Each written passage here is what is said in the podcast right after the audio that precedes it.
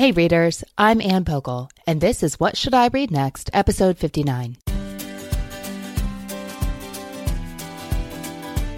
Welcome to the show that's dedicated to answering the question that plagues every reader What should I read next? We don't get bossy on this show. What we will do here is give you the information you need to choose your next read. Every week, we'll talk all things books and reading and do a little literary matchmaking with one guest. And believe it or not, we have been doing this for almost a year now. The one year anniversary for What Should I Read Next is right around the corner, and we've got some fun anniversary episodes in the works. The first of these is going to be a special episode where we'll finally focus on what I should read next. At the end of today's episode, I'll share three books I love, one book I hate, and what I've been reading lately, and you can tell me by email or a voice message what you think I should read next. I'm really looking forward to hearing your picks from me. If you've enjoyed the show over the past year, the nicest thing you could do for us is pop over to iTunes and leave a review. I've heard podcasters ask for ratings and reviews for years, but it wasn't until I started podcasting myself that I understood just how much these ratings, and especially the reviews, matter when it comes to helping new listeners find the show. Please take two minutes and do that at whatshouldireadnextpodcast.com slash iTunes. Thank you so much for that. This episode is brought to you by the 2017 Modern Mrs. Darcy Reading Challenge. Reading is personal, and your reading list should reflect that. This year, we're offering our Choose Your Own Adventure Reading Challenge. It's free, it's easy to join. To get started, go to modernmrsdarcy.com slash challenge and pick the path that's right for you. If your reading life has lost its oomph, Reading for Fun is right for you with 12 categories we chose just with you in mind. If you want to stretch yourself in 2017, choose Reading for Growth, which has its own 12 categories. If you want to read everything this year, challenge yourself to tackle both lists. Head over to the site, choose your challenge, and start making your plan. I can't wait to read with you in 2017. Go to modernmrsdarcy.com slash challenge to get started. Today's guest is Danielle Mayfield. DL Mayfield lives in Portland, Oregon with her husband and two small children. You may know her as the author of Assimilate or Go Home Notes from a Failed Missionary on Rediscovering Faith, a book of essays that was recently released by HarperOne. Danielle often writes about heavy hitting topics like refugees, theology, and downward mobility, but today we are running away from the heavy stuff and are searching for good comfort reads instead. Let's get to it. Danielle, welcome to the show. Hi, Anne. Thanks for having me. Oh, well, it is my pleasure. And I'm so excited to talk to you today because on the interwebs and in print where you do your writing, you tend to write about very serious things. And like serious, mm-hmm. you get a capital S because of the nature of what you write about, like current events and refugees and big capital C crisis issues for our current world. And today we're going to talk about books and reading. And it's not going to be all serious all the time. And I'm really excited to diving into this part of your reading and writing life. So a lot of people may know you from your book, Assimilate or Go Home. Do you want to give the 60 second summary of that so people know why you're always writing about very serious things and engaging with that on Twitter? so um, Assimilate or Go Home, Notes from a Failed Missionary on Rediscovering Faith is basically my journey of meeting um, refugees here in Portland, Oregon, and how living and working in refugee and immigrant communities has completely transformed my life. So that's kind of like the short snippet of it. But um, yeah, meeting refugees, living with them, living life with them, just opened my eyes to a completely different America than um, the one I was born into. I love, so this is a little personal, but one of my favorite things you've written this year wasn't about refugees or immigrants or any like big pressing contemporary issues, but was about raising your daughter Ramona in Portland, which come to mm-hmm. think of mm-hmm. it was totally about. I love the way you work that into contemporary issues, but we'll link to that in show notes because I just love that piece. Was Aww. that a do you here? Tell us a little bit about it because you'll do better than me. And what I want to know is if that was just totally serendipitous that your daughter was named Ramona and you could talk about Klickitat Street and you know, Ramona Quimby, or if that is a seed that was planted in your head from a ways back. Well, it's interesting because I, part of my story is I grew up always wanting to be a missionary. And I, when I had my daughter, I guess it was like, yeah, six years ago, I knew that I was probably going to be moving away from Portland at some point in my life. And we did. We ended up moving to Minneapolis for three years, which isn't the end of the earth, but it was kind of for us. it felt like a whole new country, especially since we lived in um, a part where a lot of East African immigrants lived. But, anyways, I knew we would probably be leaving Portland, and I wanted my daughter to know where she was born and have this connection to it. And I just love the name Ramona, and I loved those books as a kid. I read them all the time. And secretly, I was really hoping to have kind of a stubborn, strong willed, fierce, daughter who would be an excellent advocate for herself. And I just thought Ramona would be a great name to live into, and she totally has. Were there other characters or literature who were contenders in your baby name games? No, here's the other weird thing is um, my husband's family, they do the whole alliteration thing with names. So like everybody in his family has a name that starts with K, oh, okay. so on and so forth. So I actually, in my heart of hearts, I had a boy name picked out that I was dead set on, and it started with an R. And therefore, when I got pregnant and I was having a girl, I was like, oh, I have to find a name that starts with R. So that's another reason why she didn't have too many contenders for her name. And the boy name that I love is also kind of a literary name. And I had my son a year and a half ago, and his name is Ransom. And that is partly due to C.S. Lewis's Space Trilogy. The oh. main character is named Ransom. Only partly, because I can think of none others. But well, I just I've heard that name in other places and I really liked it. Yeah. And I have to be honest and say I've only read like half of the space trilogy. I found it rather boring. So I'm like, isn't it so weird that I'm naming my son after that, even though it's like my least favorite C.S. Lewis work? You know, you got to go with the R names, I guess. When you're reading professionally, what kind of books are you typically reading? Yeah, so one of the things I do on the side is I do book reviews for various publications, and I always just end up reading really intense works of nonfiction. A lot of it just comes to me based on the things I've been writing about. But in the past year, especially, I've read books like um, Evicted by Matthew Desmond, City of Thorns about life with refugees. Um, and then I read a lot of kind of intense, heavy Christian nonfiction, a lot of it to do with, you know, racial reconciliation and all this stuff. So that is a lot of what I have to read for my writing life, but I think this year my own book came out too, and and it just kind of really takes a toll on your reading life when you have to do all these other things that are sort of around writing. Um, so this has not been a great year for me as far as how many books I've read, and ones that I can look back on and say, "Wow, I really enjoyed that. I learned a lot, but it wasn't." I didn't have a lot of time for enjoyable reading, I guess. Okay, so we're right around New Year's. In the year ahead, what do you want to be different about your reading life than it has been the past six months?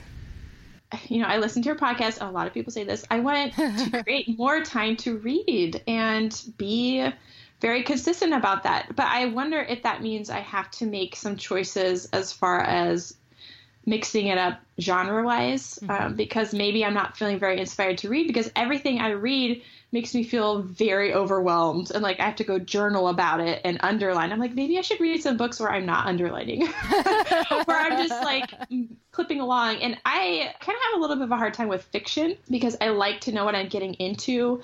And especially like literary fiction, I, I never know what's going to happen. It seems very wandering and just a lot of bad things happen to people. And, and so I haven't read a ton of fiction because if I read it, I want to know it's happy.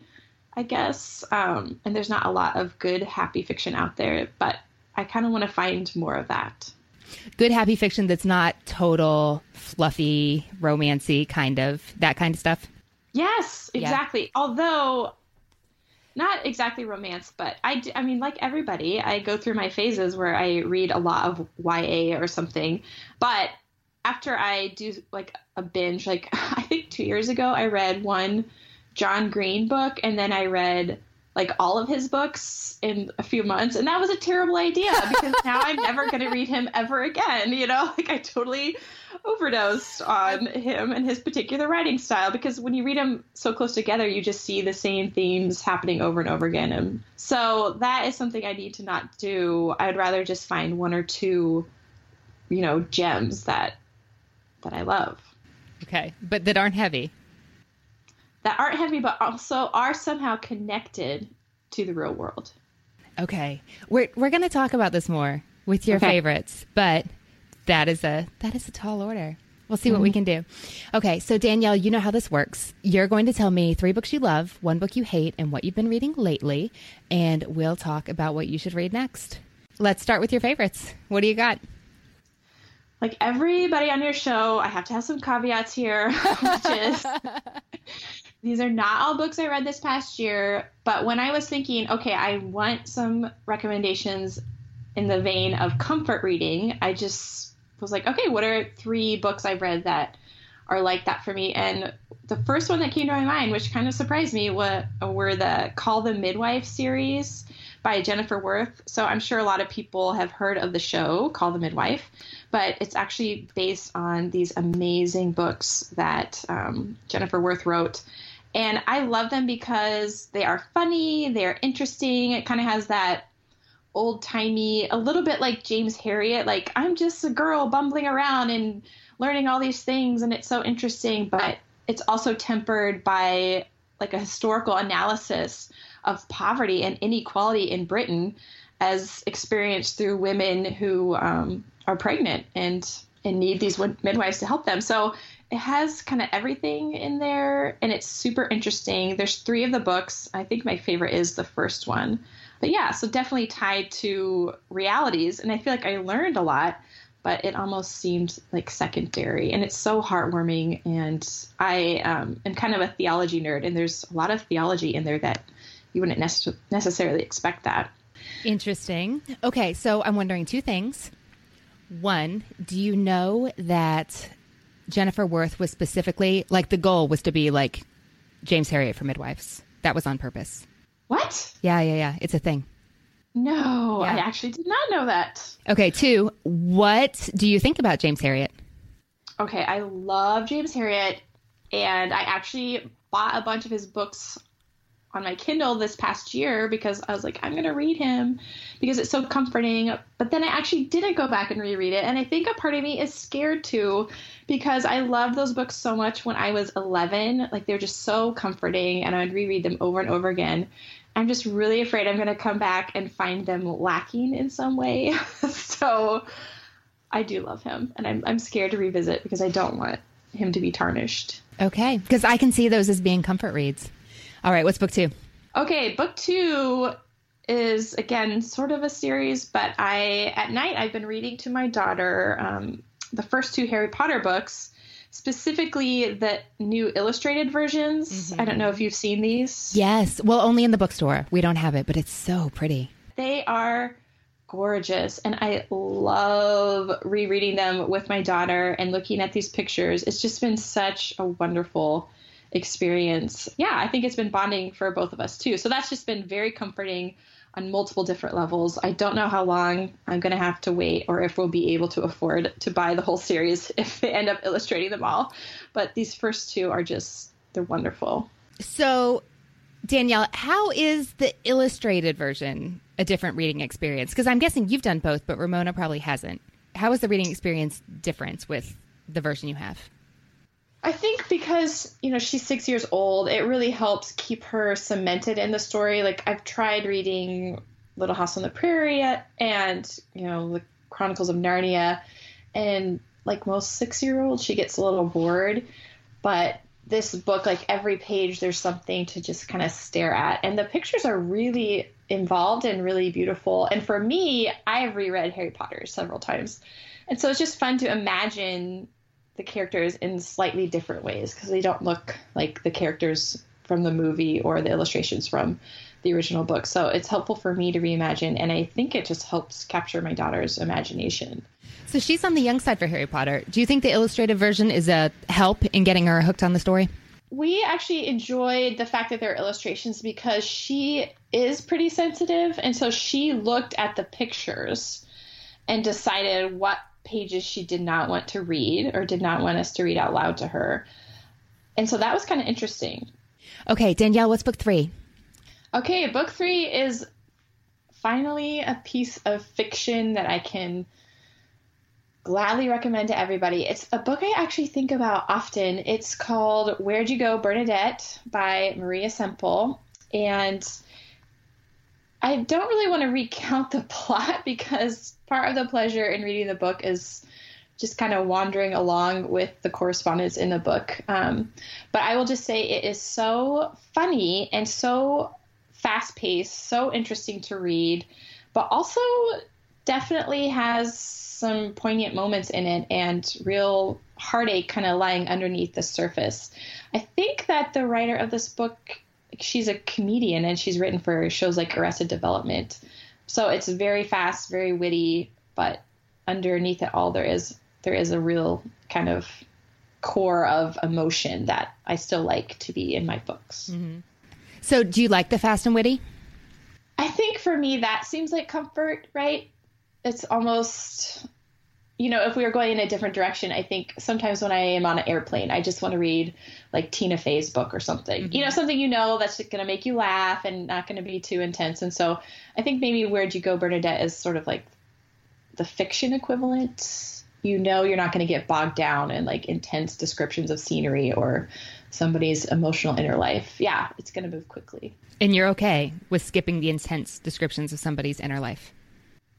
As you know, looking towards comfort reading, yes. Yes. Okay. Danielle, what's a book that you are not so crazy about? This is my podcast. I still hate to use the word hate. Danielle, tell me what you hate. How's that? Well, I don't. I think that word is really strong too. and as a highly sensitive person, I I do have really strong reactions to books, so I am having a hard time narrowing it down. so we can yeah we can do the whole genre of famous lady self-help books which drive me crazy oh. or i oh, was wait, thinking wait. Okay, you could, but I was going to say if you call it famous lady self-help, like there's no there's no alternative necessary. well, I was, well, I was also thinking a book that I tried to read in the past year because everybody raves about it, and I just, oh my gosh, did not enjoy it at all. Was the first book in Elena Ferrante's? Is it a trilogy or it's like a series of four books? There's four.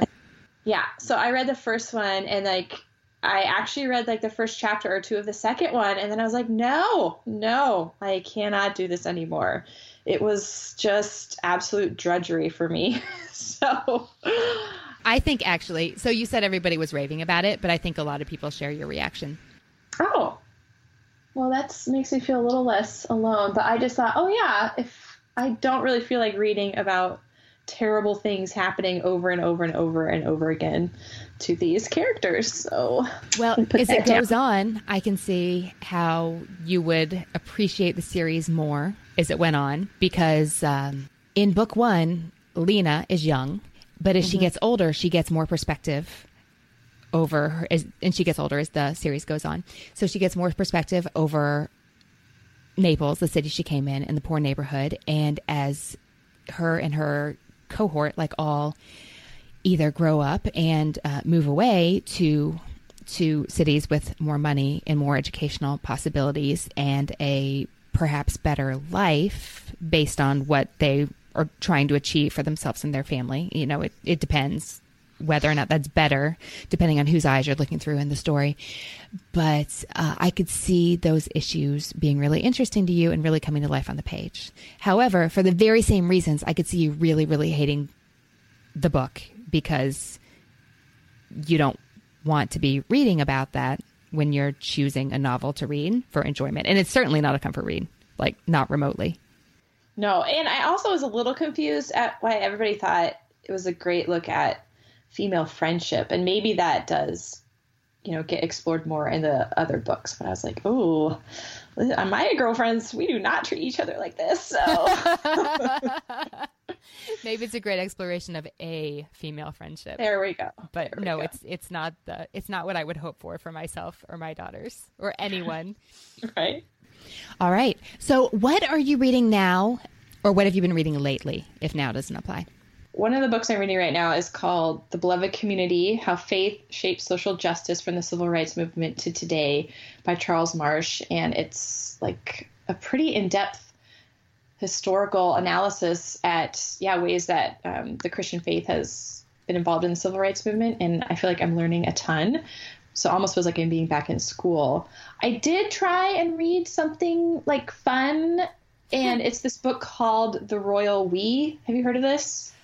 Yeah, but I didn't expect that title to come out of your mouth ever. Right? How'd it go? So I was well, I was watching the show The Crown on Netflix.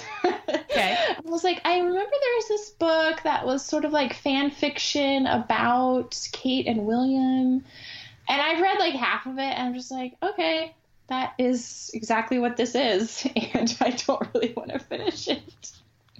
It's not bad. It's just like not great either. How so. far did you get? I think I read half of it. Okay, when you are in line at the grocery store, do you want to see what's on the cover of People Magazine and Us Weekly or no? Because if the answer is no, then you should just not even bother with that book. Right. I, I like that book. I thought it was a lot of fun. But I like to see what's on the cover of People Magazine and Us Weekly, even though I have never bought an issue in my entire life. yeah, I think like maybe 25% of the time I would look at the cover of People. So I would have guessed that you made it 25% of the way through the Royal We, but you made Yeah. it halfway. Well, probably more like 30 to 40%. I don't know. Okay. okay, what else? So that was your that was your attempt at just for fun. Right. Anything else you're reading right now or lately? I love magazines. So I get a lot of magazines, and recently I've noticed about myself that my New Yorkers are just piling up and causing me anxiety because I never get around to reading them. Um, but I love like Oprah's magazine, O magazine. It's like one of my favorite things to read. So what does that say about me? I don't know. I don't know. I've only read Oprah magazine stuff online. I don't actually know. See, next time I'm at the grocery store, I don't usually go to a grocery store anymore with like stuff. They don't have those at Trader Joe's. But the next time, I'm going to see what's in the table of contents of O magazine. Okay, I want to send you one because they have amazing book recommendations. I'm not even kidding. That's one of the reasons I love it so much. They have a huge section on books, and I learned so much about them all the time. Sounds It's good to me. of- I'll check it out. See, somebody should have told me that years ago, and I would have picked it up. Who are your friends, Anne? I don't know. Oh, I bet Oprah thinks I should already know that her magazine would have amazing book recommendations, but you know, I just didn't. You're not living your best life yet. you will. Now I think that is on brand for O Magazine, but you will be soon by this now. Okay, so we hinted at this a little, but what do you want more of in your reading life? Probably a little bit of a balance. So, not just heavy stuff. And yeah, reading for pleasure. I think instead of, uh, like a lot of people, I get stuck in the rut of, you know, watching an episode of something at night. And I'd like to read instead of watching a show every night. Hmm. It's like you know we're halfway through season five of The West Wing. Okay, noted. Which is not doing great things for my reading life. Well, that is very interesting. I am really wrestling with the highly sensitive person thing, but we, we are going to figure it out right after the break. Danielle, welcome back. Are you ready to talk about your books? Yes, yes. Okay, so I'm noticing that you are really drawn to the serious stuff because that's what you're interested in. And yet it's only good for your soul to a point. Is that fair? Mm-hmm. I think so. Okay, so we're looking for comfort reads, but they have to be what's comforting and like escapist and change of pace for you, not necessarily for everybody. Okay, just for fun, before we talked, because I knew you were looking for comfort reads, I was browsing escapist fiction on Goodreads, books that were tagged escapist oh. fiction. People have wildly different ideas of what qualifies as escapist. Ooh, and lighthearted was another one. Escapist and lighthearted don't always mean what you think they might mean. Hmm. 'Cause I imagined, you know, lighthearted, like not heavy and not deep. And escapist means take me somewhere else that I actually would want to go. But instead, there were books like The Glass Castle and The Kite Runner. Like, wow! If oh, I that is not where. I want to escape. No, if I want to escape into a book. That traumatized me. That the kite runner. Oh my Right, gosh. right, right. Okay, and we are definitely looking not to traumatize you. Okay, so I don't think we can go further without talking about highly sensitive people because you and I have talked about this individually, but we haven't. Mm-hmm. We've hinted at it in this episode, but we haven't really unpacked it because as I'm thinking about books for you, and as you're thinking about your own reading life, that's definitely a big factor in what you want to read, especially what you want to read of your own initiative. Is that fair? Yeah, definitely. Do you want to explain a little bit about what that is and how that works in your reading life?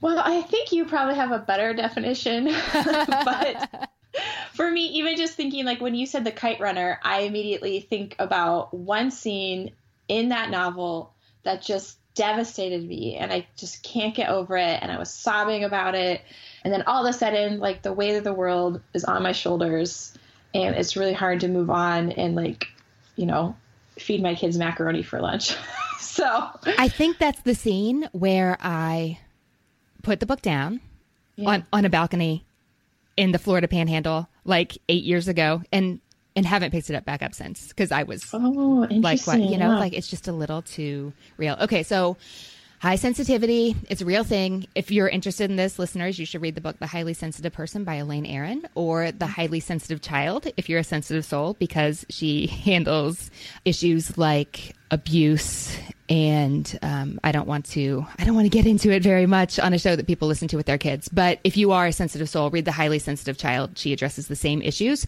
from a toned down perspective. Great content, and you don't have to be reading it for the purpose of understanding a highly sensitive child to get a lot out of it. If you've been mm-hmm. a kid, you can read that book, but it's a trait that affects 15 to 20% of the population across all species. Basically, it means your nervous system is just a little more finely tuned than the general population, which means things like um, your more loud noises, bright lights, those kinds of things will um, register more impactfully with you than they would for most people.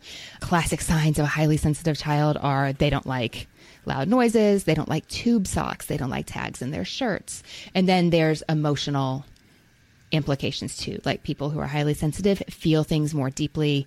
And that manifests in the way like they may not like to watch the network news or watch violent movies or read content like we're talking about in the kite runner because when you feel things at a greater level than those who have just a typical nervous system, it's just too much and you need a break. And especially, mm-hmm. Danielle, I think if you're needing to read Evicted, which is an amazing book, but like mm-hmm. gutting professionally, then you, that's not what you want to read. For me, even I was reading Evicted, living in an apartment complex where people were getting evicted. So I, I'm a sensitive person and I, on purpose, put myself into these life situations where I am sort of surrounded by really intense things happening. So I think there's a double reason for me to need some escapist literature. so we need we need to find novels about people living in castles and spending money far far away. Okay, kidding. I'm totally totally being sarcastic the first book I want to recommend is one I think we've talked before about on Twitter that you hadn't read at the time, and I'm wondering if you read now. And it's not exactly a comfort read the way you mean, but I think it's going to be a comfort read for you. And it is, tell me if you've heard of it, it's The Highly Intuitive Child. Let me read you the big, long subtitle. It is A Guide to Understanding and Parenting Unusually Sensitive and Empathic Children. It's by Catherine Crawford. Do you know this book? I don't think, I think I read The Highly Sensitive Child, but not the intuitive one. Okay the highly intuitive child. And even though okay. the subtitle says it's a guide for understanding and parenting sensitive empathic children, you have been a child. You're raising right. a child and so many of the principles are the same. So highly sensitive people that has to do with your nervous system. The highly intuitive child, it's like um, high intuition is a subset of high sensitivity. But she talks about how um, some children, and this remains true when they grow up, how you walk into a room and you feel the vibe in the room instantly. Mm-hmm. like you register it in your body. And if you're when you're a kid you don't even know that not everybody can do that. Um, you pick up on other people's emotions not just by seeing them but by experiencing them for yourself. Um, you know those traits are just really supercharged and Crawford talks about how this is a real thing. She talks about all the different ways this can appear. And she talks about how, when properly harnessed, this trait can be a great gift. But before you understand what's going on and how to manage living life as uh, basically a sponge for other people's emotions, mm. how that can be really, really exhausting on a daily basis and then just a cumulative effect of feeling what the whole world is feeling just complete it's too much. It's way too much. So is.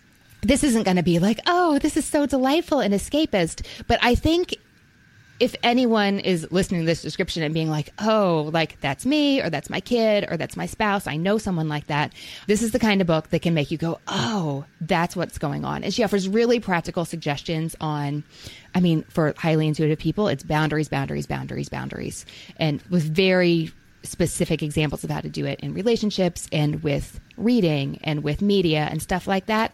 And I think I I think, well, maybe you'll think it's garbage, but I think it's possible you'll get a lot out of it. And it's short. I mean, it's probably 200, 250 pages. It's a small paperback. It wouldn't take a lot of time. I think it is definitely worth your while to give it a try. What do you think?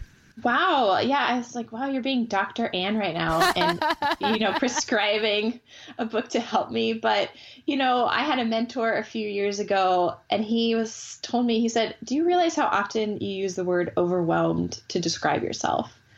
And that is a word that I still think about all the time, that I'm always overwhelmed by the cares of the world. And so I am I am very interested in how can I manage that while still being connected, you know, to the realities of my neighbors, um, many of whom are refugees and immigrants and experience, you know, suffering. But how can I manage it in order to be doing the work and living the life I want to live for the rest of my days and not burning out in a ball of flames. So, yeah, I think a practical book like that sounds really helpful for me right now. Okay, so that's what I'm keeping in mind as we go forward in choosing books for you. I do okay. want to throw out a couple titles that we're not going to dive into because I feel like I've talked about them on the podcast a lot to a little. But I really, my favorite comfort read recommendation is Miss Pettigrew Lives for a Day by Winifred Watson. So fun, short, easy Cinderella story, so much better than the movie. Um, oh. pick it up, give it a try. Total escapist, change of pace. There's drug use. If you're like, oh, I want to read that with my 11 year old, don't. But um, but it is set. I mean, it might have been possibly risque by like 1950 standards. It is not by now. It's a li- it's a lighthearted read. Okay. In, to my way of thinking, not you know where you feel better about the world we live in afterwards instead of worse try that. I think anything by N.K. Jemisin, what she does with world building, theology, total escapist. I know you said that the uh, C.S. Lewis's space trilogy kind of bored you, but it's mm-hmm. the it's a more modern, faster paced, similar kind of genre that she does in several different series and standalones. I think that would be interesting to you. Okay, but for an actual pick, book two is Evensong by Gail Godwin. What do you know? Nothing. Okay. I know nothing. Okay, so it's important to know that this is a novel very much set in a certain time and place. And that is right on the cusp of the millennium when, I mean, do you remember? You were alive then. I was alive then. They don't talk about like stashing food in your pantry for Y2K, but, but that's what we did. Oh my gosh. we did. Yes. We did. And if they did, in the novel, it would be very timely, even so. But they are preparing for the millennium with marches and stuff. But maybe I should back up and tell you. So, this is a book about a female Episcopalian priest in a small town in North Carolina who's trying to figure out wow, this is about to sound so cheesy, who's trying to figure out work and life and family and her place in the world. But I mean, I mean that earnestly and thoughtfully, not in mm-hmm. some like big, this was before work life balance was being tossed around as a phrase. And it's not really about that. So even though I use those words, I don't want you to get that impression. So she is wrestling through just finding her place in her community and her town. And you see her doing her work as an Episcopal priest. She has reached a sticky spot in her marriage. She has a history with, uh, she has a history in the community that is causing um, fictional complications that keep the plot moving for all the characters involved. We'll just leave it there. It's a novel I keep coming back to personally because it's really well written. Godwin is very, she's very insightful about. I haven't read it in a few years now, and I I think it's seriously doubtful that I have gotten wiser than I think this book was. Because, you know, sometimes you read something as a kid, you're like, oh, they are so smart. And then you read it 20 years later and you're like, man, I didn't know much as a kid. I don't, I don't think this book would have aged like that for me in just these past few years. It's really well written. It's very thoughtful. It's real life, but it's very gentle. It remains hopeful. And while there are definitely issues and people with serious troubles, and it is not, I would never call this lighthearted but it is hopeful and it is far from devastating. How does something along those lines sound to you? It sounds interesting and probably something I would never pick up at the library or a bookstore, but because you just explained it to me, then I would be interested. Well, the cover's not bad, at least not on the edition I have. It's like a pretty smoky mountain vignette. There's like a crescent moon in the sky. I don't know.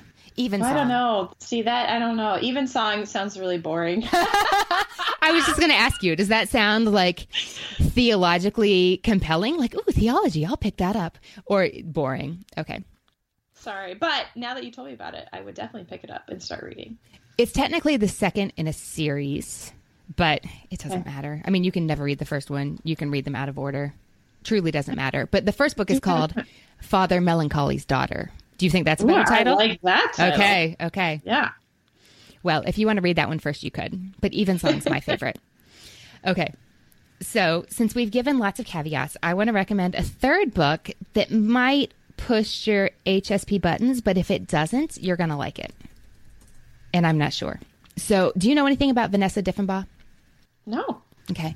Um, she's best known for The Language of Flowers which is a book about a um, foster child who ages out of a bad situation and has to go make her own way in the world and puts together a new family. And I think we've talked about it on the podcast before, I think somewhere. Okay, so for you, I'm recommending a book that objectively I think is not quite as good as her first, but it's still solid. I'll still read whatever comes next. And but I like the topic for you. This is We Never Asked for Wings. It came out it might be going on two years now. Um, it's about an immigrant family in California split because of an issue of documentation. And Diffenbaugh said that in this novel, she wanted to explore the American dream, like serious air quotes, and um, how these different characters um, we have a six year old, we have a 15 year old, we have two adults, we have the older generation, are all uh, living in a dangerous neighborhood, you know, serious injustice, and they are trying to they're trying to find a way out, but they know that if they just make one mistake, like everything they've been working for for years could be gone. And mm. just navigating that tension. Um, there's a major friendship between teenagers who kind of understand what's at stake, but not completely, which puts everybody in a lot of danger. And I just, I really like the idea for you of an immigrant story that's been fictionalized, not to like advance a message, but because it's just a good story. How does that sound to you? It sounds good, but also like it's gonna make me cry. Well, see, which is a good. That's a, a possibility. Thing. Yeah, that's. I mean, that's fine. I, I wish I knew of more fiction that was like that. So I'm I'm really grateful for that recommendation. I think I would like to read this book. That's funny because I feel like there have been so many good immigrant stories this year. And of course, I can see those being good picks for you, but like I've been putting mental slash marks through all of them because like devastating. Devastating. Well, I know. There's there's that balance to walk for sure. And I think Diffenbaugh, like I saw the language of flowers marked as YA on some lists, and I don't think it is. And I don't think that was her intention. But I do think that We Never Ask for Wings is gentler than mm. a, a lot of the other I mean, maybe it's being shelved somewhere as literary fiction, but that wouldn't be my first pick for it. And it's it's a lot gentler than what you would find in that genre. Okay, bonus pick. I don't know if this is going to land or not, and we're going to keep the description short. But have you read anything by Jonas Jonasson? Oh my gosh, I feel so not well read because no, no, no, no, no, no, no. You person. shouldn't at all. You shouldn't at all. So the only reason you weren't supposed to say yes, I just don't want to go into detail about a book okay. you already know about. Okay, he writes fiction, and he has this super snarky tone that reminds me of Where'd You Go, Bernadette. So oh. pick up anything by him if you want a serious change of pace from what you're reading now. Maybe The Girl Who Saved the King of Sweden is your first choice, or The Hundred Year Old Man Who Climbed Out the Window and Disappeared is a little bit darker, but um, yeah, The Girl Who Saved the King of Sweden. It is in translation.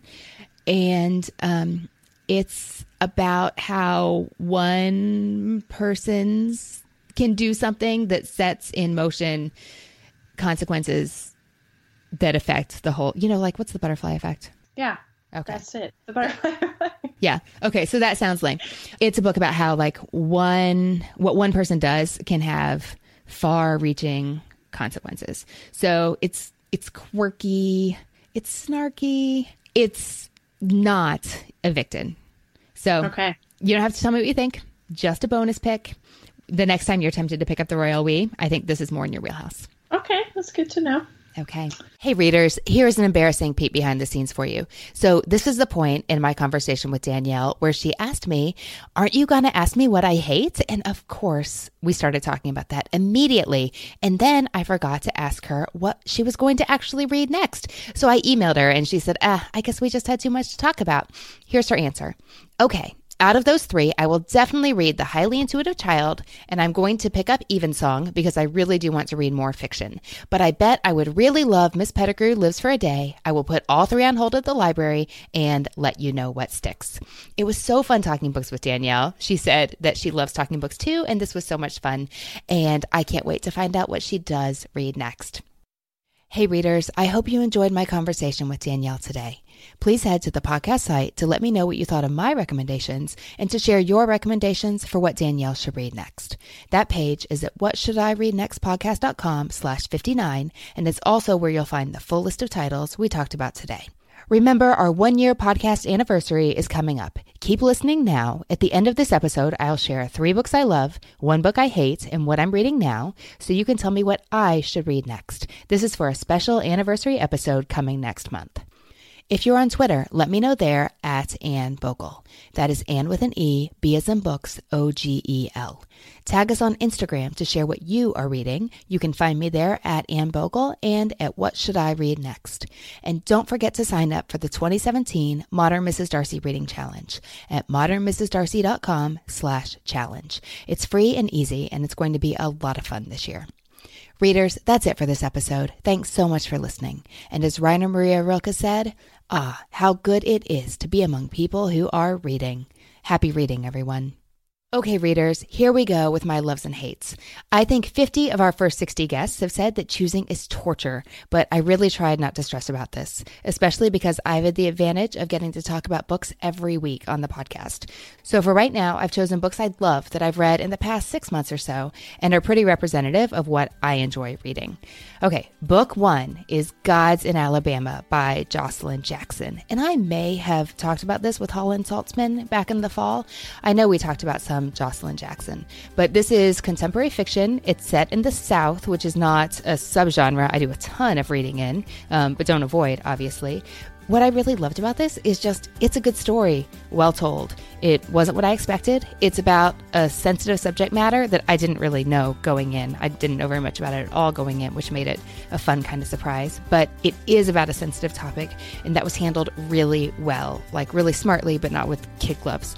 I did this on audio and I just flew through it, which is always a good sign. And it was just because it was a great story. I was hooked. I wanted to know what happened next, and I was not disappointed at the payoff in the end.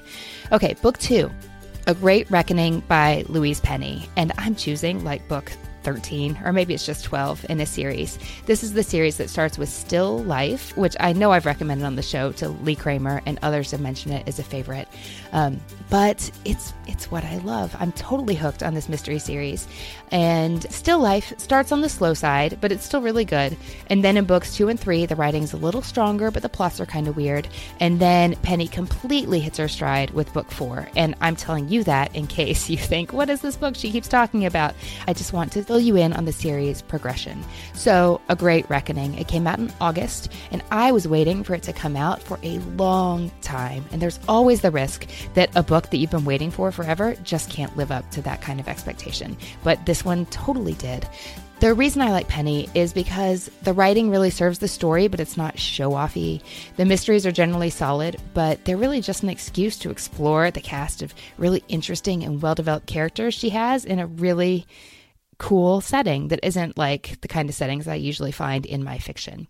Okay, my third favorite I chose on purpose in nonfiction because I love finding out new and weird stuff. And that's why I read nonfiction. It is Deep Work by Cal Newport. The subtitle is Rules for Focused Success in a Distracted World. And I chose it because I like books that give a peek behind the curtain or a new perspective or show me a side of things I didn't previously anticipate or understand or even had any idea I would find interesting. It's important to know with this one that I am not a big fan of the productivity genre in general. I feel like those books just keep getting cranked out, and so often they don't say anything new. But this book truly showed me things I didn't know before, and it inspired me to act on them. And it did that through a reading experience that was way more enjoyable than I expected, given the rather, you know, serious work like kind of subject matter. But I honestly read this at the beach and really, truly enjoyed it.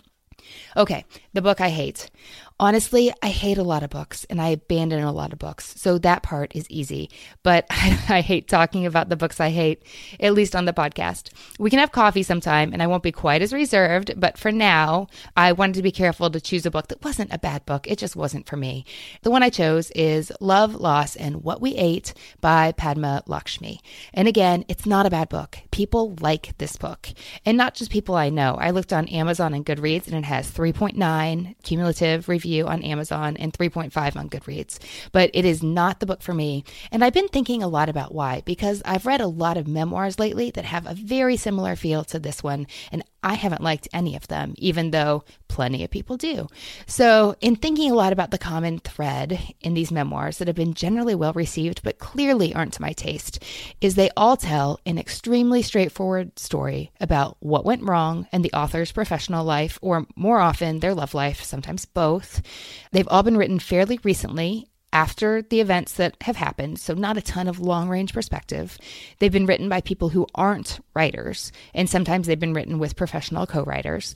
And the point of each memoir has been to tell what happened because the person had gone through an interesting experience, or they were somebody that the public eye was on. I'm learning that when it comes to memoir, I enjoy it more if the writer can step back and give me the wide angle lens version of why the events they're writing about were significant enough to write about and what meaning they have. Okay, what I'm reading now Garden of Lamentations, I just started. It's the new novel in Deborah Crombie's Duncan Kincaid and Gemma James series, which I'm really enjoying. And I do like this series a lot, and I recommend it for Louise Penny fans who are all caught up and need something to tide them over. I'm reading Middlesex by Jeffrey Eugenides because I've been meaning to forever and ever. And I'm listening to Endurance, Shackleton's Incredible Voyage by Alfred Lansing because the Babysitters Club Club guys convinced me it was time to revisit it. Okay, readers, those are my books. What should I read next? Here's how to share your recommendation. Option one, go to what should I read slash talk to me and put dashes between those words, talk dash to dash me, and record your short message there. Tell me what I should read and why. Option two, email Brenna, that's B R E N N A, at modernmrsdarcy.com and tell her in an email message what I should read and why. That's Brenna and not me because I'm not going to hear your suggestions until we record this special episode. So you'll get to hear what I really think, unfiltered and with no advance notice. This is going to be fun. I can't wait to hear your recommendations and share them with you in January. Thanks for being a part of it. Till next time.